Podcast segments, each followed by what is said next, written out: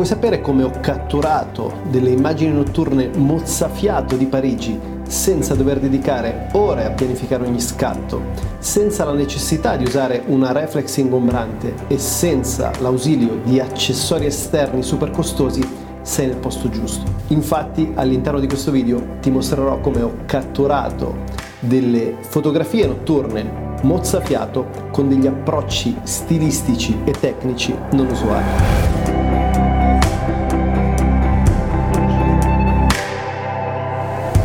Ragazzi, ciao a tutti, bentornati in un nuovissimo video. Torniamo a parlare di night photography, night, urban, street o travel photography, chiamala come preferisci. Andremo a vedere delle tecniche, degli approcci compositivi o stilistici non usuali perché pochi giorni fa sono stato a Parigi per un po' di tempo, abbiamo realizzato alcuni lavori e abbiamo realizzato anche uno shooting notturno. Ma se ti stessi chiedendo chi sono, il mio nome è Giuliano Di Paolo, sono un travel content creator e all'interno di questo canale ti fornisco gli strumenti e le strategie per elevare il tuo potenziale creativo e personale. Partiamo subito. Numero 1.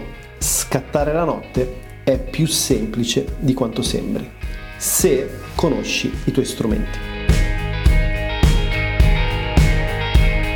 Nella premessa del video ti ho detto che non è necessario utilizzare una reflex. In realtà le reflex non le uso da diversi anni, utilizzo delle camere mirrorless, nello specifico utilizzo delle camere Sony, però in realtà come vedremo più avanti all'interno del video non è necessario avere una camera super grande, super costosa, super ingombrante, ma giusto per darti un minimo di contesto All'interno di questo shooting ho utilizzato sia una Sony A6400 con un 35 mm 1.8 sia una Sony A7C con un 85 mm 1.8 ho utilizzato una Ricoh ok? Per alcuni versi ma della Ricoh magari andremo a parlarne in un video specifico.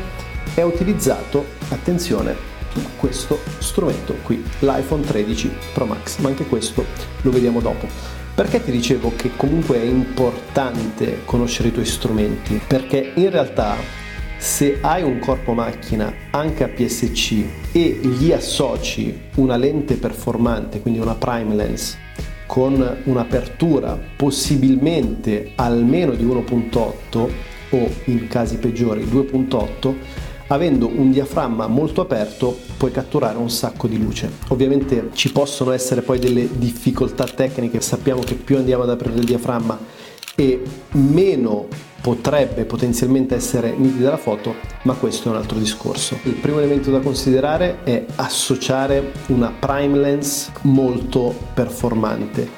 La seconda cosa, ovviamente, utilizzare il diaframma il più aperto possibile. I tempi in ambito street e urban solitamente sono piuttosto veloci, ma in condizioni notturne, ovviamente a seconda del contesto, potresti utilizzare da un 160 in giù e l'ISO ovviamente va parametrato a seconda di quelle che sono le performance della tua camera. Su una Sony A6400 potresti tranquillamente utilizzare un ISO di 3200 anche 6400 però non perdiamoci troppo in tecnicismi perché all'inizio ti ho detto che non è necessario avere una camera ingombrante. E infatti attenzione anche solo utilizzando un iPhone io utilizzo un iPhone 13 Pro Max puoi ottenere risultati straordinari. Ragazzi curiosità a Parigi questa cosa te la devo dire perché insomma è molto estemporanea. Allora Street Bangkok, quindi un negozio di cucina thailandese. Ho visto un po' di prezzi ed è curioso. Pat Krapao, che di solito è riso con carne o qualcosa del genere, a Bangkok costa tra i 30 e i 35 baht che al cambio thailandese, insomma quando ci vivevo io era circa un euro, qui costa 14,50 euro.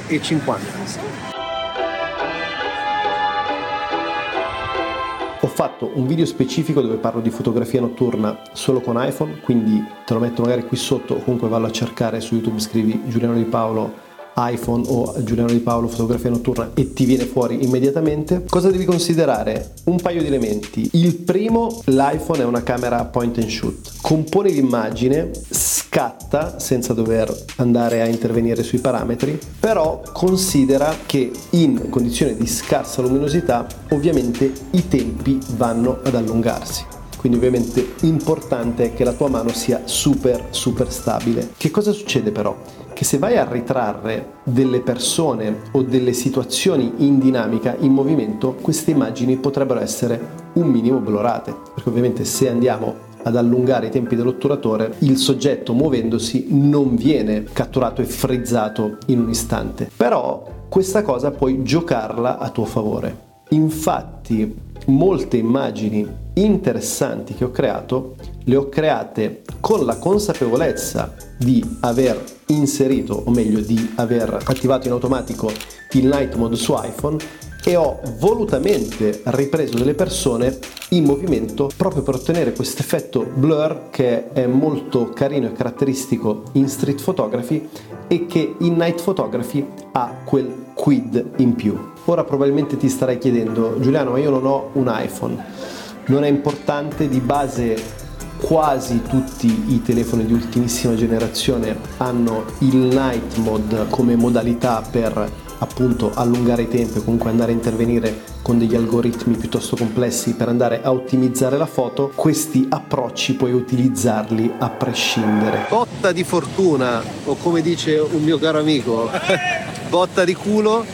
Oggi ci sono degli scioperi qui a Parigi, quindi è molto complesso muoversi, però dovevamo realizzare uno shooting tra l'Arc de Triomphe, les Champs-Élysées e la Tour Eiffel, quindi i classici cliché parigini.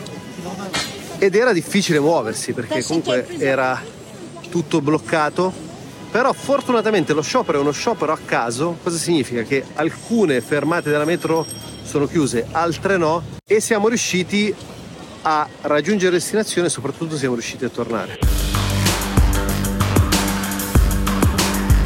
Ora ti consiglio possibilmente di andare sempre a scattare in RAW. Su iPhone questo formato si chiama ProRAW, comunque non ha importanza il nome, ciò che è importante è che il formato, quindi il file, non sia troppo compresso. Questo perché? Perché in post produzione puoi andare a intervenire in modo piuttosto ingombrante sul discorso di recupero della gamma dinamica. E a tal proposito ti suggerisco i miei Lightroom preset dove con semplicemente il click del mouse o comunque del tuo dito puoi andare a selezionare il preset che meglio si addice alla tua fotografia e ottenere già risultati professionali in pochissimi secondi. Se stai traendo valore dal video mi raccomando iscriviti al canale, mettimi un bel like e ti ricordo che è disponibile il mio corso Smartphone Photography Pro che ti permette di innalzare totalmente le tue competenze fotografiche anche semplicemente con il tuo solo smartphone. Numero 3. L'utilizzo di prop esterni. Come da promessa e da premessa dal video ti dicevo di non utilizzare accessori esterni costosi o non costosi. Questo perché? Perché la notte ti permette di giocare con delle situazioni super super fighe. I classici cliché possono essere insegne luminose o comunque il bokeh, mettere un soggetto a fuoco in foreground, quindi davanti a te e avere questo bellissimo effetto sfocato, no? di queste luci sfocate che è molto molto classico e tipico della notte ma altri elementi che puoi utilizzare sono ad esempio la pioggia, le vetrine appannate, il fumo dei locali o all'esterno dei locali. Infatti fortuna vuole, durante il nostro shooting ha iniziato a piovere e devi sapere che Parigi è una città che d'inverno è fredda, anzi è freddissima. Ok, tra l'altro io sono un freddoloso totale, quindi non l'ho amata particolarmente da questo punto di vista, da altri punti di vista mi è piaciuta moltissimo. Questa condizione particolare mi ha permesso e ci ha permesso, perché c'era con me durante lo shooting anche Walter, ci ha permesso di eh, catturare delle immagini piuttosto inusuali. Ok, quindi come ti dicevo, utilizzare prop come le vetrine, ok? Le vetrine appannate con il fumo all'esterno, oppure mi ricordo eravamo vicino al Museo del Louvre all'esterno e c'era questa bellissima scena super cinematografica dove c'era un papà con una bimba sulle spalle che aspettava il verde del semaforo, quindi di attraversare l'incrocio e eh, sul background c'era questo fumo che veniva fuori, quindi anche lì delle immagini straordinarie. Quello che puoi fare è sicuramente trarre ispirazione dalla fotografia di film hollywoodiani, possibilmente, attenzione, girati anche in Asia o film stile sci-fi perché? Perché ci sono un sacco di spunti estetici che puoi andare a riprendere e poi a riformulare all'interno della tua fotografia. Siamo giunti alla Pyramide du Louvre, siamo alla piramide del Museo Louvre che si trova leggermente all'esterno della piazza centrale e molto molto caratteristica e soprattutto suggestiva la notte. Quindi mi raccomando non dare per scontato gli elementi dell'ambiente intorno a te, ma anzi al contrario sfruttali il più possibile e cerca di utilizzare anche quello che io chiamo l'approccio mentale del bicchiere mezzo pieno, ossia inverno, pioggia, freddo, l'approccio usuale sarebbe quello di dire ok, evito di fare lo shooting, a meno che ovviamente non è uno shooting che ti è stato commissionato da un cliente. In questo caso noi siamo usciti di nostra spontanea volontà, però la cosa figa è stata quella di utilizzare queste condizioni avverse a nostro favore. Quarto e ultimo punto, scegli sempre time frame, quindi un tempo specifico, una tempistica specifica per realizzare il tuo shooting, quindi tempo e contesto. Noi soggiornavamo alle Mare, che è un quartiere nel centro di Parigi super super figo e c'erano delle viette nella sorta di Chinatown comunque un, un'area diciamo decisamente asiatica ed era molto caratteristica, ok? Quindi l'abbiamo proprio selezionata volutamente per fare un paio d'ore di shooting. Però ti do un altro suggerimento che è quello di scattare non preventivando quelle che saranno le tue fotografie, che poi in street, urban e travel si rivela sempre la strategia vincente. Perché questo? Mi è capitato spessissimo durante questi giorni a Parigi di essere in giro la sera. Considera che di giorno eravamo quasi tutto il giorno in giro per realizzare shooting e per alcuni lavori che abbiamo realizzato e quindi la sera eravamo stanchissimi.